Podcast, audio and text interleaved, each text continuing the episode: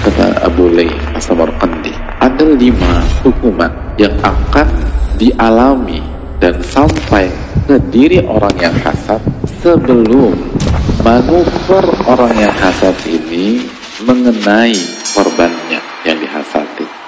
Yang pertama gomun layat qatia kesedihan yang tidak pernah usai. Orang yang hasad hidupnya enggak akan bahagia walaupun dia tertawa dan hidup kita itu tersandra dengan kehidupan dia. Setiap kita dengar cerita atau berita tentang dia sakit hati kita. Tanpa sadar diperbudak jadi tawanan hadirin. Suasana hati kita tuh ditentukan oleh makhluk. Yang kedua musibah la yu'jar alaiha. Hasad itu tuh musibah yang menimpa yang terjangkit hasad namun tragisnya nggak ada pahalanya. Kalau musibah yang lain dapat pahala jika sabar. Yang ketiga, la yuhmadu alaiha, tidak ada pujian. Itu sifat hina. Makanya kan ada istilah iri tanda tak mampu itu. Emang hina hasad itu. Bagaimana hinanya orang-orang munafik di zaman Nabi Wasallam. Padahal mereka dulu tokoh. Abdullah bin Ubay bin Salul kan tokoh besar di Madinah. Tapi semua hancur berantakan karena hasad kepada siapa?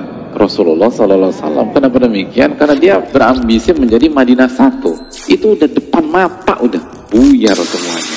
Dan di akhirat fidar kilas faliminan nar berada di keraknya neraka.